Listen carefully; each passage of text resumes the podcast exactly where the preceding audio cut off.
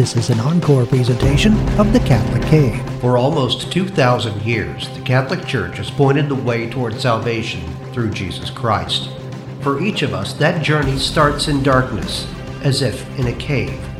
We invite you now to come with us as we seek wisdom and truth by way of faith and reason with your guides, Mark Tuttle and Timothy O'Donnell.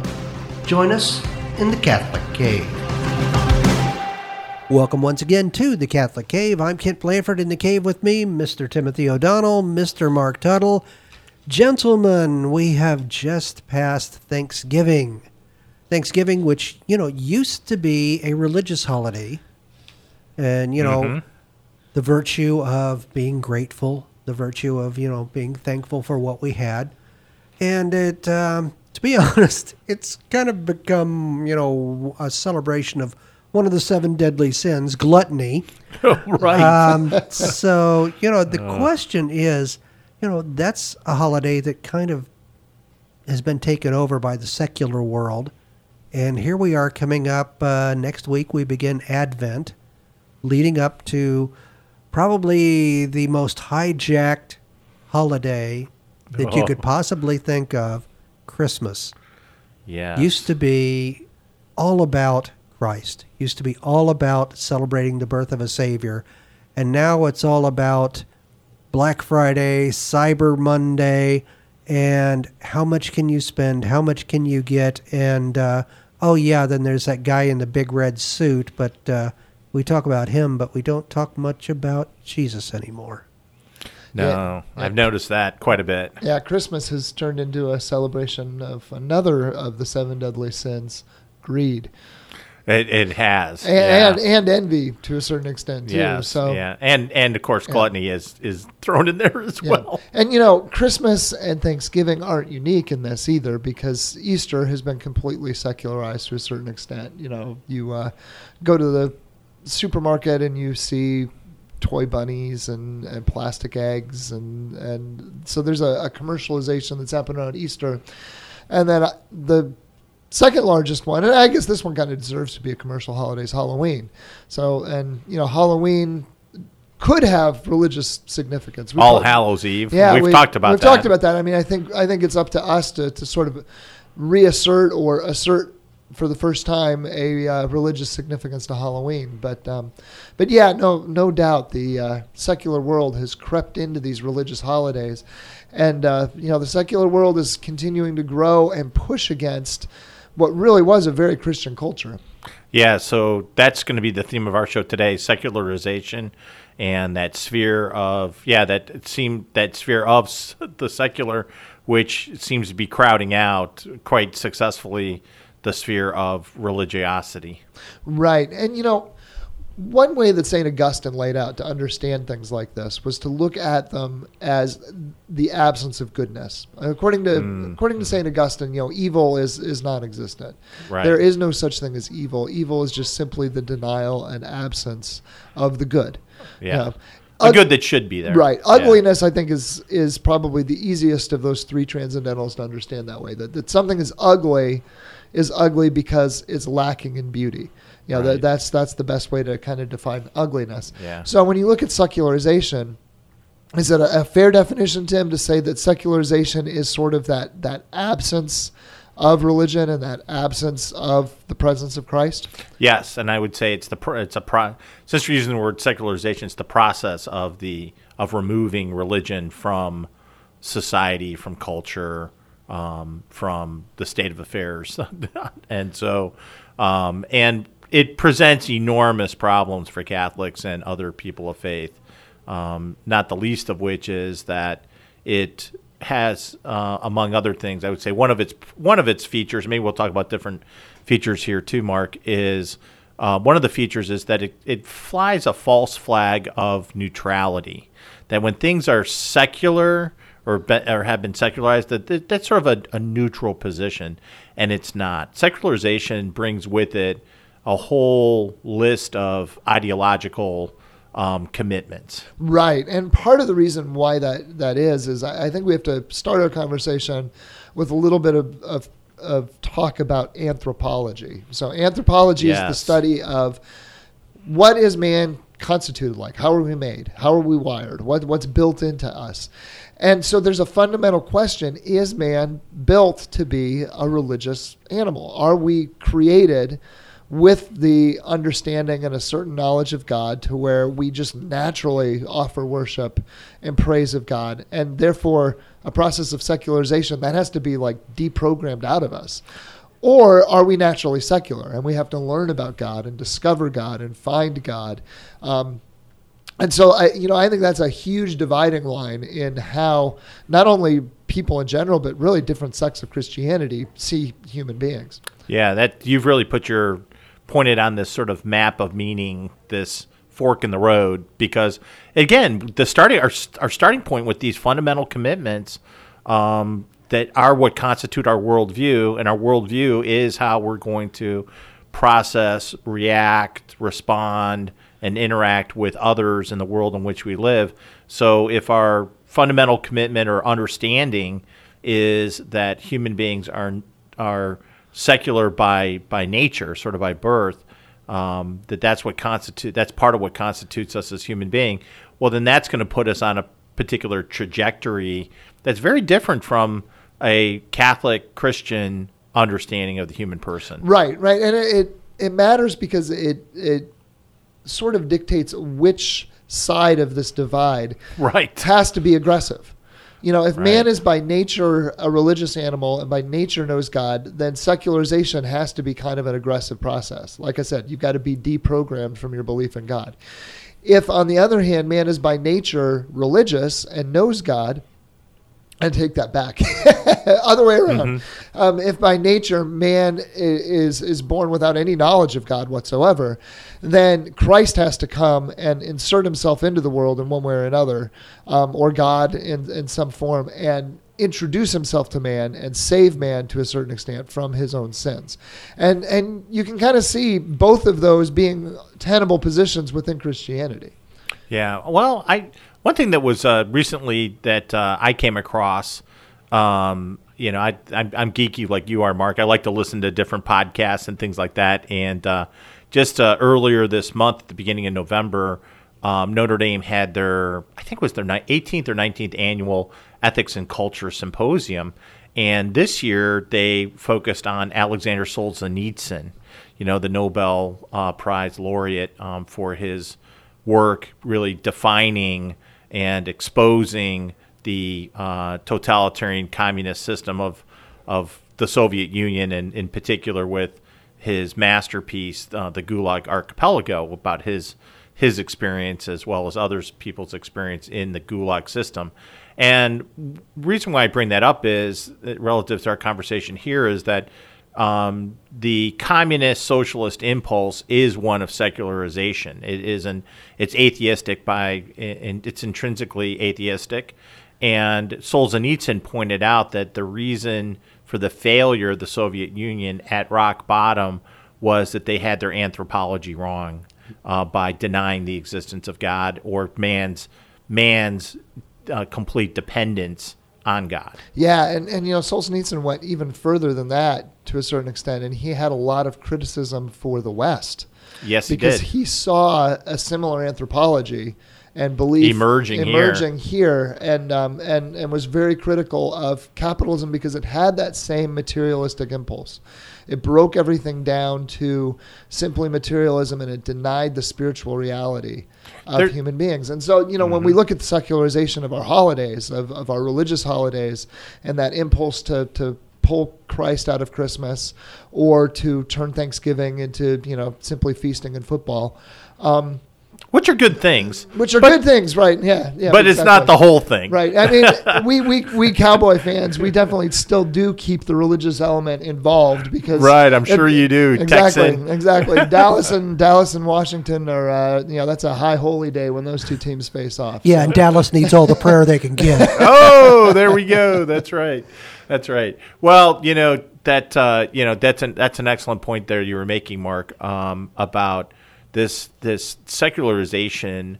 Um, I, I, noticed it. You know, I know I tend to notice this time of year. I think all all of us do that. It seems every year earlier and earlier that um, uh, the commercialization elements for these holidays, but in particular, Christmas is the easiest one to pick up on, right? Because that always includes gift giving, so purchasing gifts. But it's it's this um, p- part of what you're pointing to. I think is, and I agree with, is this the economic sphere, the commercial uh, society is engulfing um, all of is, is becoming the the dominant feature uh, instead of the the you know the thing that makes Catholicism uh, one of the best features of Catholicism is that it's a religion of joy. That God became man, He became one of us, and so when you look at the two high holy days, it's Christmas and Easter, and those are those are filled with joy. And you know, when you walk, when I walk through different stores and I notice they've got their quote unquote Christmas decorations out, I'm almost, I am, I'm usually very surprised and shocked if I see anything related to the nativity. Yeah, it's become It's it's all landscapes, uh, you know, winter Right. landscapes and Santa. Yeah, it's it, it's few and far between to to find uh, some place that still has that religious significance with the the stuff that they're they're selling. Yeah. but you know, Outside of our friends at, Right. at Catholic bookstores, they mm-hmm. tend to carry that yeah, stuff. yeah, and, and you know, I mean, Hobby Lobby, and I mean, Yeah. there, there's other Christian stores out there that, Yeah. that still it, the secular world hasn't been completely triumphant. That's for sure. No, but it's ascending. It's ascending, and and the reason why it's ascending, I think, is because there's that built-in definition of what defines happiness. You know, if you want to understand a mm. person's anthropology, their view of what constitutes human beings, one of the things is to look at what is the goal that you see for human life, and both communism and capitalism hold out that world of material plenty as the ultimate mm. definition of happiness. If we can provide the material goods for society in the best way fa- possible, and you know, you know, communistic socialism has one set of means to do that, where capitalism has a different set of means to do that. But what Solzhenitsyn was pointed out is the goal of both of them is the same, and it's not finding joy in Christ. Right. Yeah. He he was a, a very devout, committed Christian himself, and he saw that that by elevating uh, any economic any economic system, whether it's as you mentioned, communism, capitalism, or other arrange, economic arrangements, as the as the highest good, uh, there's going to be problems because ultimately that requires the dispensing with a proper understanding of the human person. Yeah, and he was- it subordinates the human person to this economic activity or these economic goals. Right, and he also was very clear that there's there's not any sort of moral equivalence between the two.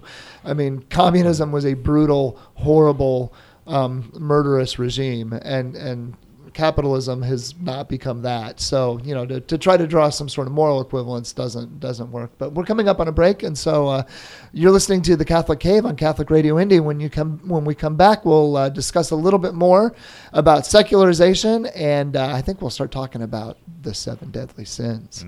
And we'll be right back with that right here on Catholic Radio Indy. You know us as Catholic Radio Indy, but we're so much more than just radio. We're a website, CatholicRadioIndy.org, with access to great Catholic resources, including podcasts of all our local programming. Podcasts that have been downloaded from all 50 states and over 40 countries on six continents. Yes, we are Catholic Radio Indy, but thanks to your support, we're taking the gospel of Christ to the ends of the earth. Catholic Radio Indy and CatholicRadioIndy.org.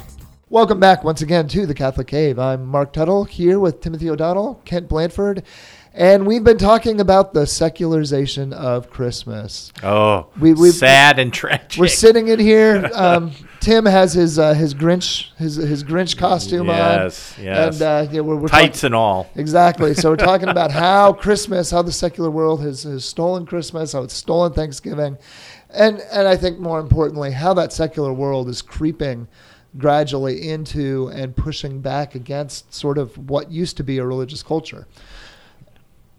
It's wiping away. I think. Um, it, yeah, it's it's it's sort of taking like.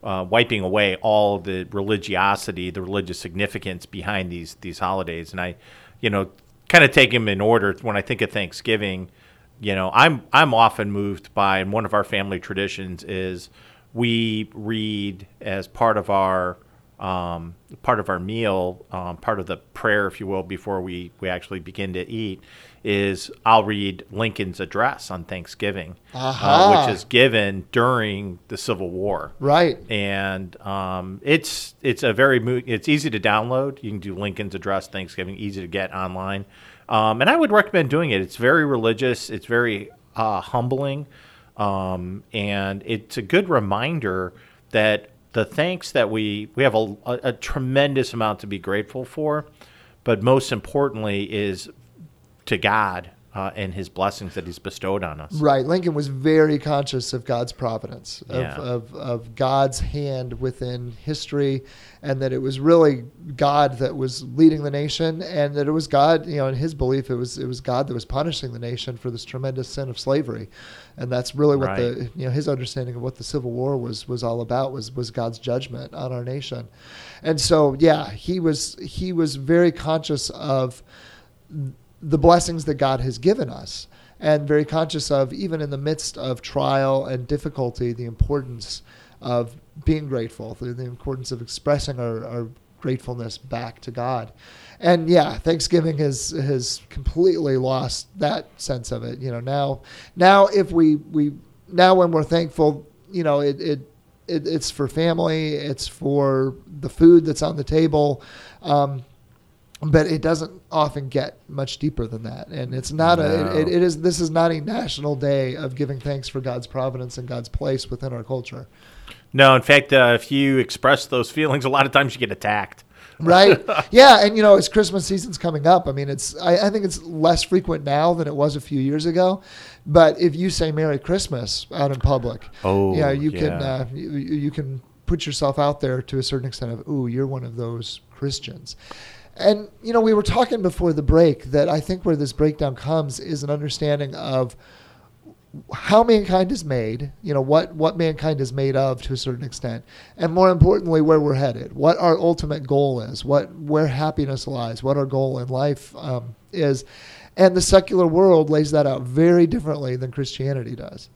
Yeah, so for the Catholic understanding, right, we're embodied souls uh, made in the image and likeness of God, and we're made with a with a purpose and internal destiny, um, and that's what needs to inform our our worldview, quite frankly, and, and how we understand each other, because that's also that also undergirds the fundamental uh, understanding uh, that we I think we all want to affirm, which is that every human being has intrinsic value and worth. That all life is sacred and precious. Right.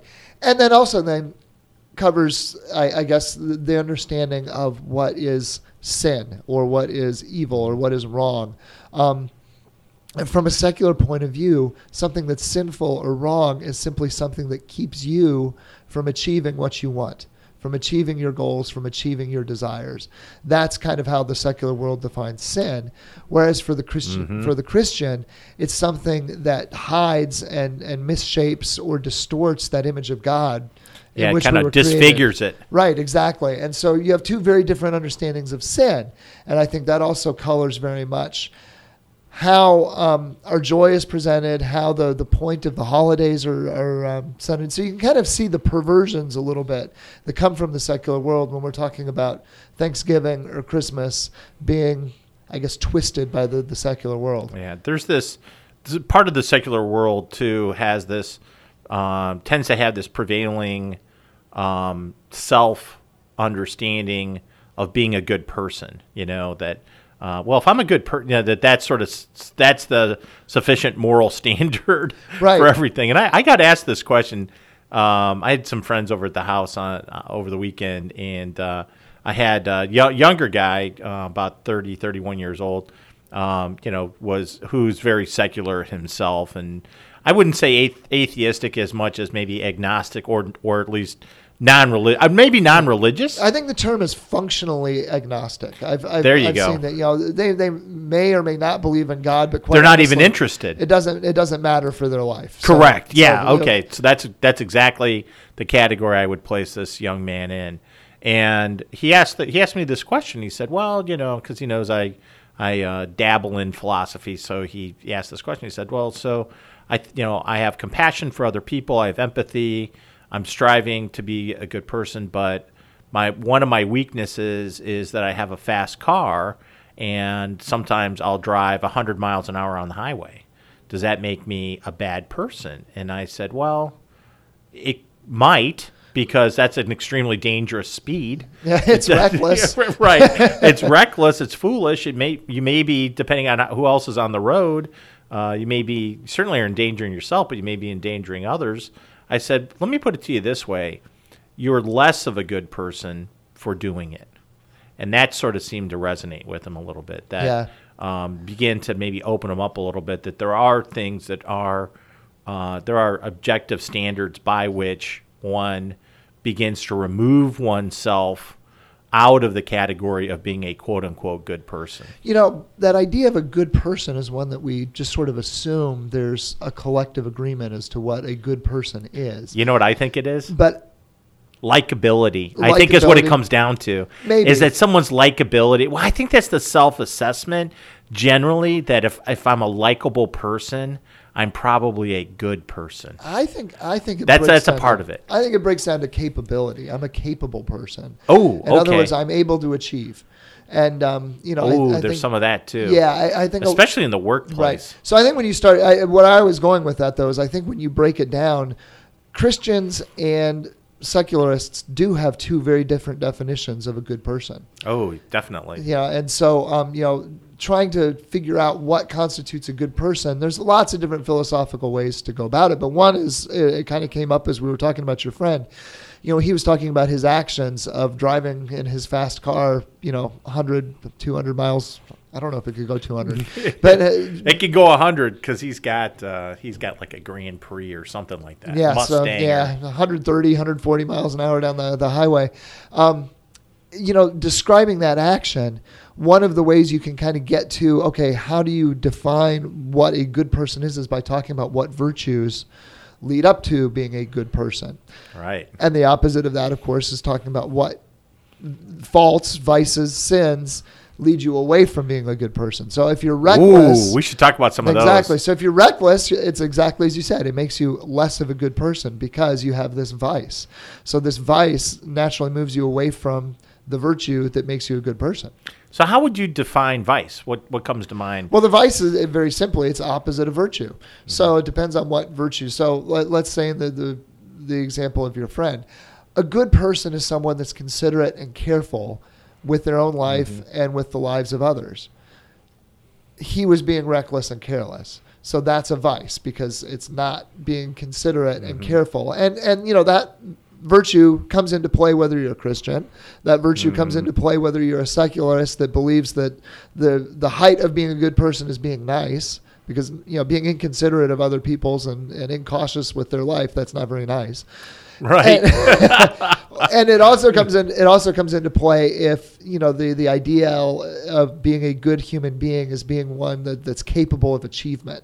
Um, because if you're reckless that is going to ultimately thwart your ability to achieve and it's going to thwart the ability of others to achieve. So I, I any of those three ways it's a vice but depending on what you see a, a, a good person ultimately being it's going to kind of color the way that virtue and that vice is understood and there are um, a, you know there's a, a, a almost a, a, endless way in which one could list a variety of different vices right? Right. so just like with virtues but what specifically though if we turn to you brought up sin and let's say deadly sin there are seven deadly sins that holy mother church presents to us Right. and they are gluttony lust greed sloth pride anger envy You got them all. You All got right. seven of them. All right. It was touch and go there for a while, I have to admit. Well, you should be proud of yourself. and you know those are particularly important in this season because uh, you know just a reminder to our listeners it is not christmas yet it may look like it is you may walk down Oh. the street and you may hear christmas carols and you may see the, the trim and the, the, the green and everything in every store that you go to but this season is the season of advent it's not the season Yeah. of christmas and advent is all about becoming heightened and aware of virtue and vice so that we can prepare ourselves for the coming of Christ into the world at Christmas time. yeah, it's a it's such a beautiful season, Advent. Uh, one of my favorite. I love I love Advent calendars. I love the candles uh, each week that we're lighting. Um, the Advent wreaths. Just everything about. I, I love putting together you know Christmas cards and just the whole preparation. But that's the key. That's you know um, by sort of skipping over or ignoring Advent. Uh, Christmas itself seems to me to be diminished, right? Because we haven't done all the we haven't gone through all the beautiful traditions and um, celebrations, but also uh, Advent also is it has a penitential um, component to it as well that we don't want to just gloss over. Right. And, you know, the secular world has done even worse than just ignore it. The secular world has perverted it and turned it from you know a season where we prepare by practicing virtue you know acts of charity acts of prayer um, acts almsgiving of, almsgiving exactly Right. has has turned it from that into a season of really literally practicing vice so I you, it's interesting if you talk to police officers crime goes up during the holidays Oh, You know, people steal. you talk to people you talk to people that are involved in alcohol treatment people relapse and have, have more yeah. trouble with alcoholism during the holidays um, obviously i don't think we have to talk about greed and envy i mean the, the whole secular world Right. is pouring trying to, in trying Yep. to tickle those. and uh, yeah, and and you know if you're if I, it's a delicate topic to bring up but you know what if there's going to be an office affair that happens very often they start with that christmas party oh well, yeah, you do see that depicted quite frequently on uh, the television shows and the movies. We need to take a break, and we'll be back to take a look at, uh, you know, maybe how some of these other seven deadly sins apply to the holidays, and maybe take a look at uh, how we could apply some of the virtues also. We'll be back with more of the Catholic Cave right after this. Think of all the media our young people are exposed to today MTV, movies, what passes for entertainment on TV, song lyrics that are questionable or worse. Where do they hear the message that it's okay to be chaste and modest, or that it's not crazy to practice their faith, or to believe in a God who loves them and can forgive them no matter what they do? Catholic Radio is the answer. Be sure to tell your friends and relatives about Catholic Radio Indy. Welcome back to the Catholic Cave. I'm Kent Blanford in the cave with me, Mr. Timothy O'Donnell, Hello. Mr. Mark Tuttle. good day We're talking about the secularization of holidays. We've just passed Thanksgiving. We're heading into the Advent season. Now, Monday is Cyber Monday. So, just a reminder if you're sitting there at your computer and you've got your computer and you've got your credit card handy, um, you know, it's real easy to go to Catholic Radio Indy and type in a donation. You bet it is. That that would be greatly welcomed. And then Tuesday is Giving Tuesday. So, you know, after if there's anything left after you've spent everything on Cyber Monday, you know, they always say, you know, try to keep us between your your electric bill and your gas bill. You know what? You, you could put us at the end of the stack. If there's anything left that you can help us out with, it'd be a great, great blessing and privilege for us to uh, have your support. So, guys, let's take a look at the, the secularization of the holidays. Um, is it an, are we looking at something that is a an, an active attack on the religious, or is it uh, just kind of an apathy on our our part that uh, is letting it happen? yes Yeah. I think the apathy allows the attacks to, to, to, to take place or gain ground. Right. And I think it goes back to that question we raised in the first segment of the show. And that is it depends on how you see human beings. Are human beings religious animals or are human beings essentially sinful animals that have to be introduced to God and introduced to religion? Mm. And depending on how you answer that question, that's going to kind of color how you see the, this militant secularism. Is it primarily because people aren't fulfilling their religious duty. They're forgetting about God, and it's it's primarily sloth and forgetfulness. Or is it a militant secularism that you know this is just sort of sinful man being sinful man, and it's up to the rest of us who who know God and have, have understood God to evangelize and, and bring the light of Christ to the rest of the world. Yeah, I think it's uh, one of the big problems is that materialism and consumerism is what's supplanting our our our sense of the sacred, um, and the uh, commercial society is just bombarding us with messages, uh, visual, auditory, um, just in our relationships. Everything's is geared towards consuming, consuming, consuming more and more material goods for ourselves and for others, but uh, as a way to achieve happiness, and it's a false path, Right, right. or fle- fleeting. Yeah, and I think it, I think it's a uh, attempt to achieve happiness in two ways. On the one hand, yeah, you you have all the the creature comforts that material wealth offers you, so you can be comfortable, and that leads to a certain amount of happiness. But I think even more importantly, it's proof that you are somebody capable of achieving. So if you are able to purchase a fast car, if you are able to dress nicely, if you are able to go and and and spend all but your last little bit that you're going to give on Giving Tuesday to Catholic Radio, if you're able to spend that on Black Friday and Cyber Monday, then you're somebody that, that has achieved happiness because you're capable of of of being a fulfilled person because you're you're capable of producing. Yeah, that's uh, that's a very interesting insight into that, Mark. I, I want to bring us back to our talk about the, the seven deadly sins and just to rehearse the uh, list one more time because I want us to talk about ways we might be able to oppose them or, or overcome them. Yeah, especially in Advent, because you know that really is what Advent is is about in a lot of ways. You know, it's a as you mentioned, it's a penitential. Um, it's a penitential season. In a lot of ways, it's a little Lent, and and you know our Eastern brothers and sisters describe it as that, as a, a, a little Lent. So this is a time of practicing virtue, of trying to purge ourselves of the excesses, of trying to prepare our hearts and, and prepare ourselves for the coming of Christ at Christmas. Right. And that's why the liturgical colors are purple too. Right, to remind Right. us that this is a time of, of penance. Right. So our list of seven deadly sins, um, and sometimes these are formulated differently, though I think this this one kind of captures a traditional sense. I think we've got that here, which is again gluttony, lust, greed, sloth, pride, anger, envy. And what I'd like to do is, Mark, maybe let's take them maybe one at a time, and maybe share with us what might be an opposing virtue that we might practice that would help us reorient reorientate ourselves Right, and I, you know. I think I think one of the contexts we can do this in is, is looking at one of uh, yours and my favorite Christmas films, National Lampoon's Christmas Vacation. Love it. Right, It's because my favorite. because in this or film, It's a Wonderful Life is pretty right, close too. because in this film. You see the Griswold family struggle with all seven of these Yes, deadly they do. yes, they do. That's, that's So so, we can talk- spot on. So we can we can start with the, with the very first one, and that is pride.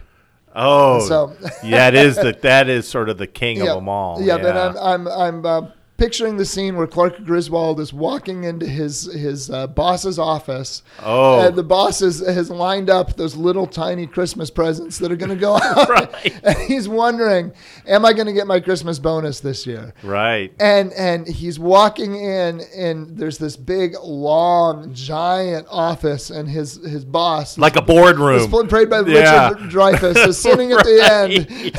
and it is the most humiliating scene Right. Can ever imagine of this Yeah. this this little diminutive boss putting his. Uh, Putting his employees in their place, Right. So you, you don't get a much better vision. Shredding them. Shredding them, Exactly. And so, you know, pride is, is put right there because Clark's pride is, is challenged by this whole scene of having to having to bend his All knee right. to a certain extent to this boss, and that's a theme throughout the rest of the movie. Is to what extent is Clark going to have to bend his knee to his boss? Well, and I'll say I'll throw one out there just because it. Uh, tell me what you think of this one. So for gluttony, here's what pops in my mind: all the Christmas lights he puts on his house.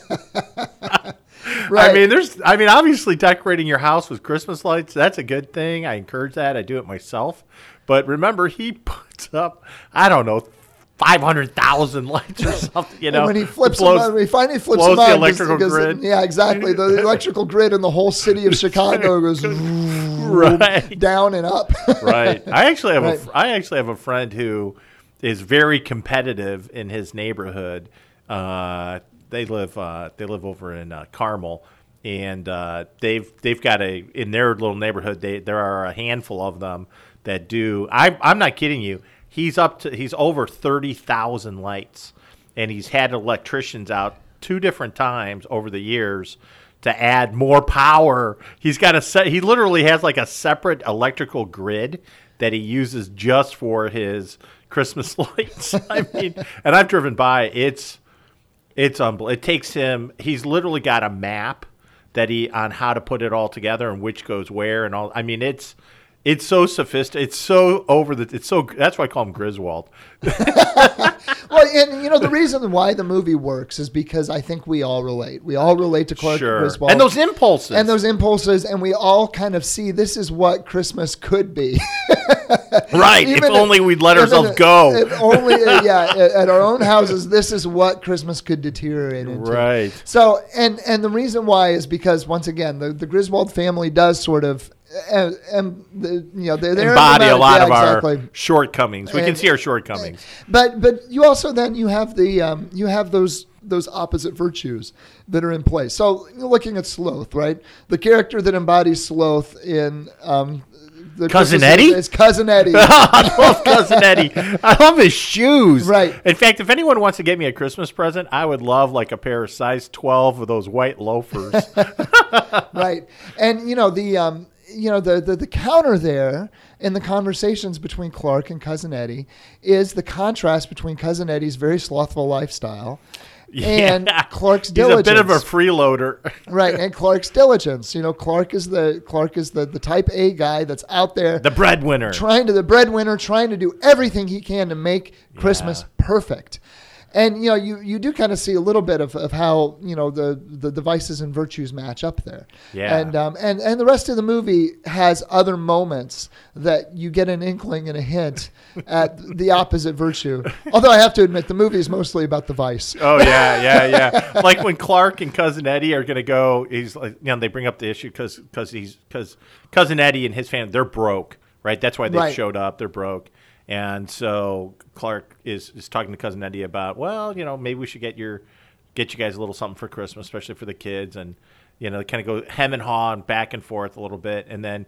finally cousin Eddie produces this massive list, list, right. and then they're at the they're at the store like a Walmart or something, and just loading up, you Right. know, loading up the shopping basket full of just all kinds of just frivolous uh, right. stuff. And you know, that's a great example of that that contrast of, of vice and virtue that's there in that movie that I think it opens up for, for discussion of, of one of the, the best ways that we can practice virtue to combat, I think, the secularization. And that is the the primary sin I think that's that's emphasized during Advent in our culture is envy.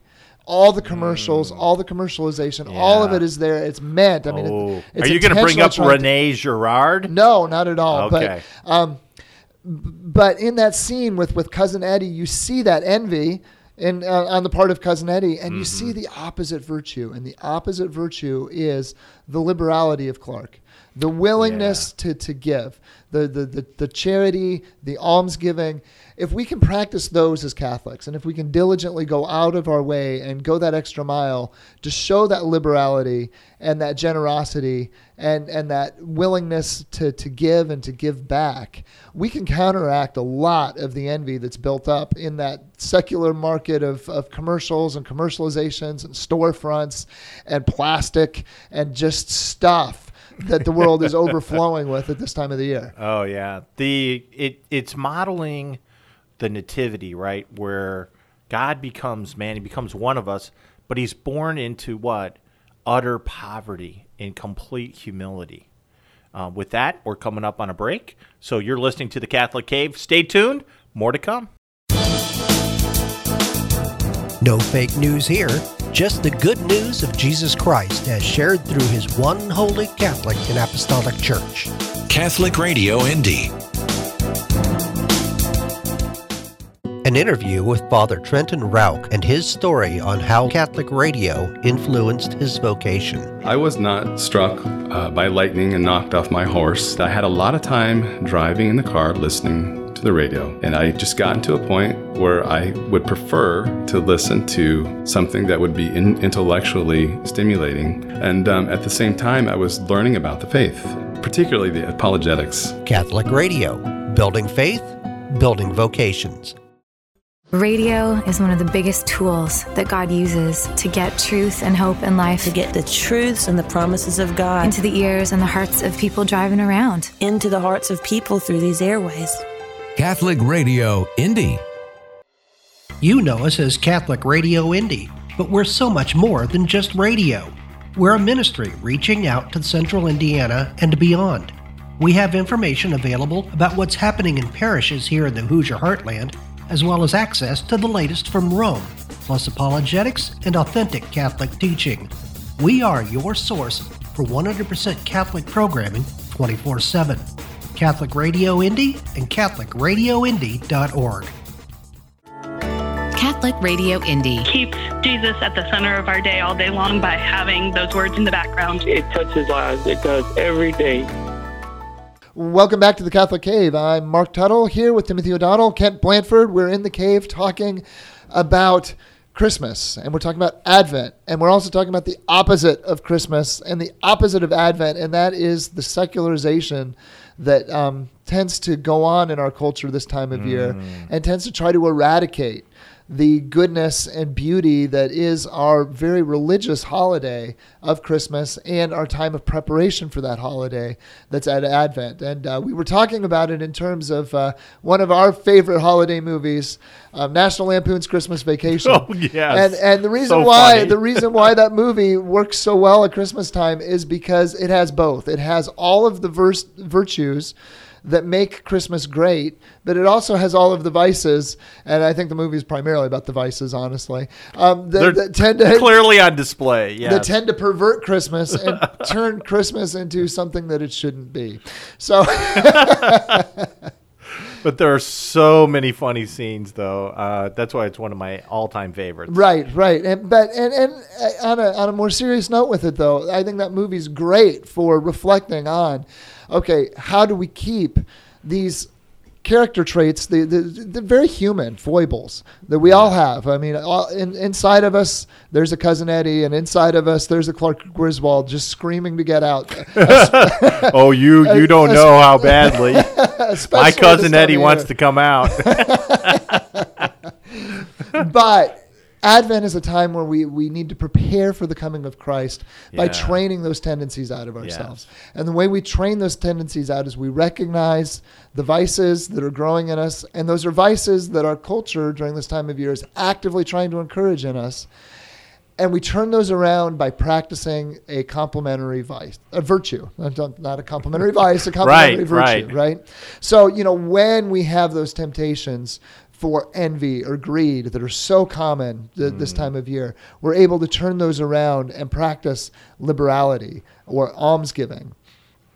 So, um, you know, that that's, uh, you know, that, that, that's kind of that. And, you know, honestly, um, in, in practicing the opposing vice, um, there's different catalogs of these virtues and vices. So if you go on the sure. internet, you, you see different lists, and especially these opposing virtues. So one of the opposing virtues of envy this time of year is simply brotherly love.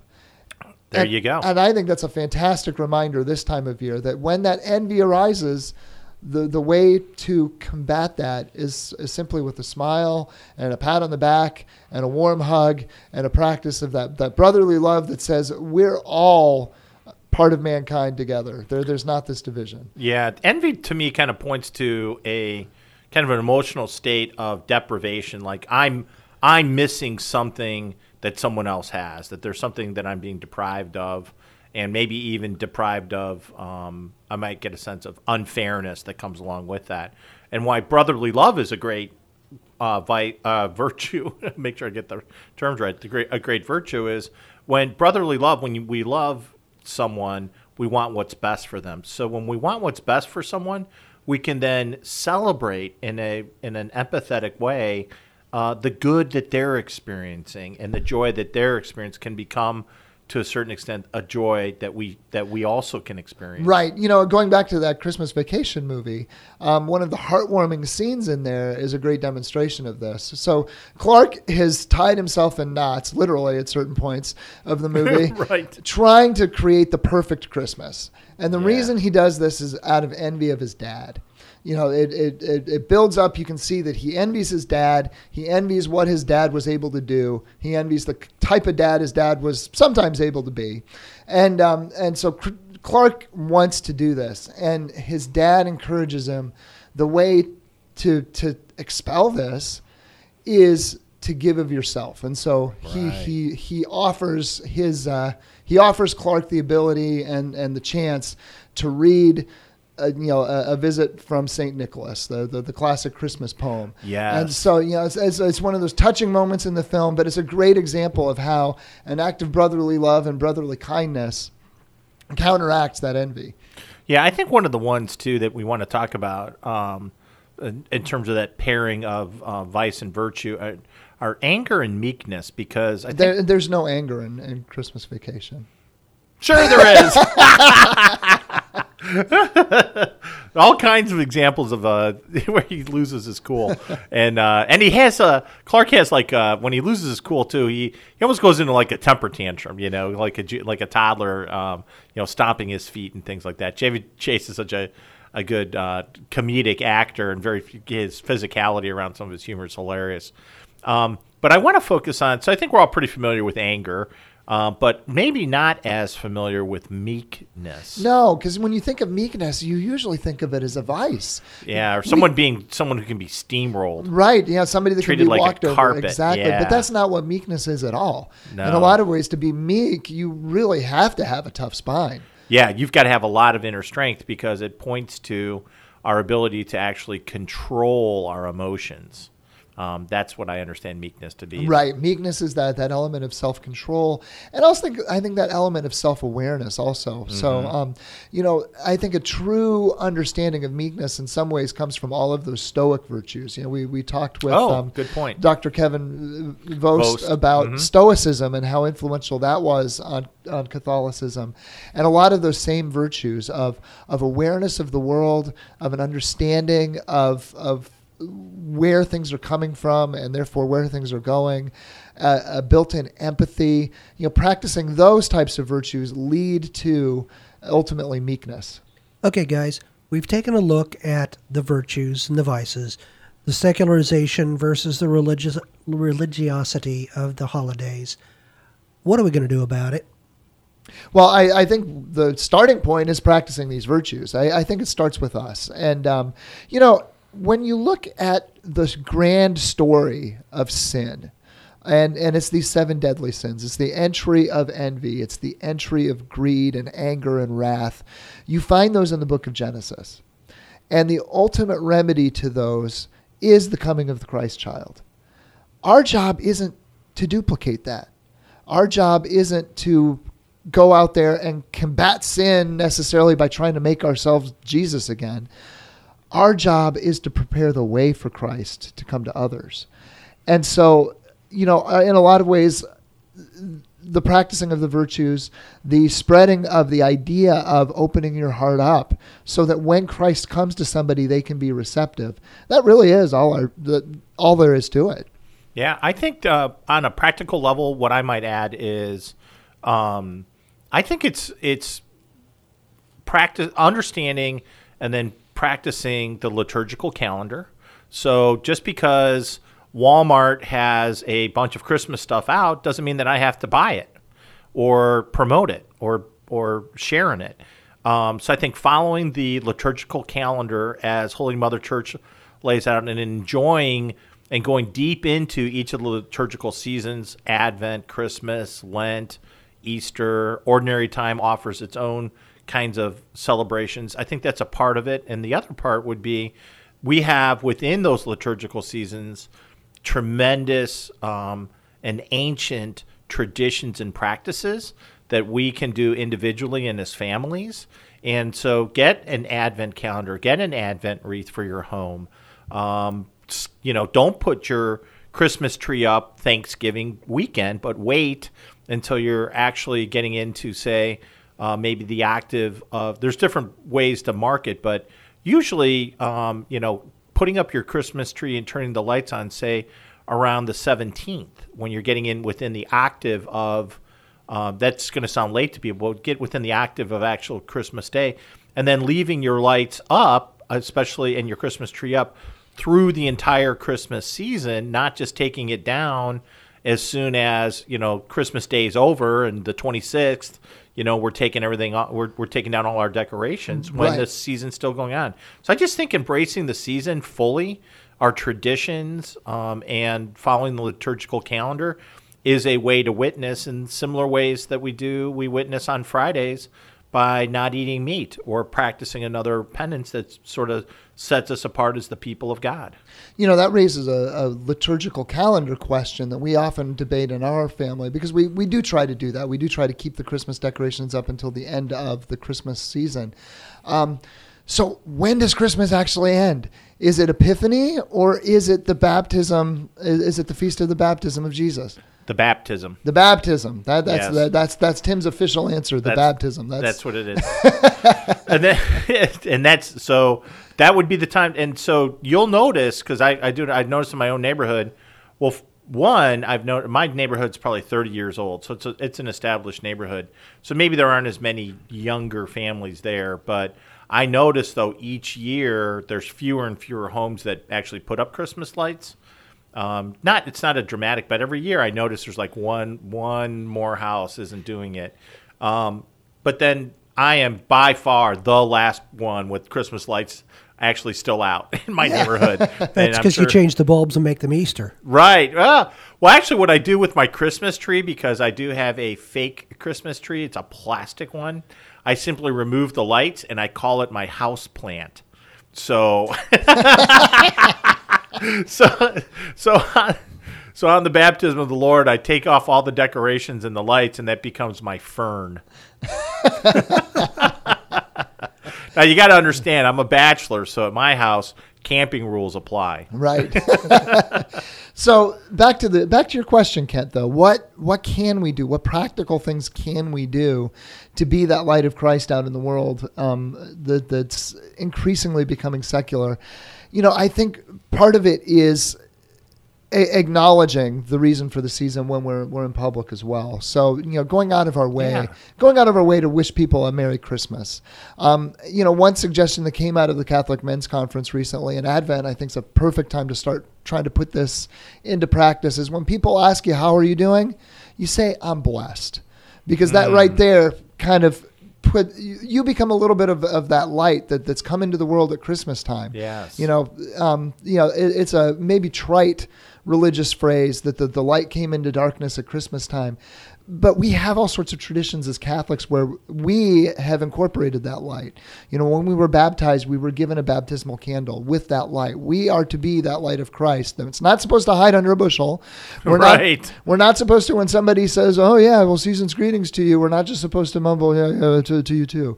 You know, we're we're we're supposed to be that light that actively proclaims the gospel. And Advent gives us a lot more opportunities, um, I think, than than ordinary time or other times of the year does. I just want to toss out one thought, and that they always talk about Christmas is for children. So when we're talking to our kids, the kids are excited about Santa Claus. Take a moment this year and introduce your children to the original Santa Claus. Take them back and tell them the story of St. Nicholas, the true St. Nicholas. If you don't know it, look it up. Share that story because from St. Nicholas came Santa Claus, and as long as we can get Santa to point to Christ, then we know we've succeeded in the Christmas season. And that is all the time we have for the Catholic Cave today. Join us next week, and we'll be back with more as we go into Advent, and we'll be taking a look at uh, everything that's coming up in the next year. For Timothy O'Donnell, for Mark Tuttle, I'm Kent Blanford. God bless. The Catholic Cave is a production of Catholic Radio Indy. Replays of this program are available in podcast form at CatholicRadioIndy.org. Comments about this program can be addressed to Kent at CatholicRadioIndy.org or by calling 317 870 8400. The selfish become generous. The bitter become better, The sinner discovers forgiveness. and the creator of love is introduced. It's known to happen here. Positive change. Catholic Radio Indy. If you'll be doing any Christmas shopping online through Amazon, first go to smile.amazon and select Catholic Radio Indy as your charity. You only do this one time, and then every time you purchase almost anything on Amazon, we'll receive a donation. It costs you nothing, and if we all do this, well, Catholic Radio will really benefit. So remember, smile.amazon, then select Catholic Radio Indy as your charity. Be sure to use all three words Catholic Radio Indy. Just a reminder that Catholic Radio Indy is listener supported. If you are one of our regular donors, thank you very much.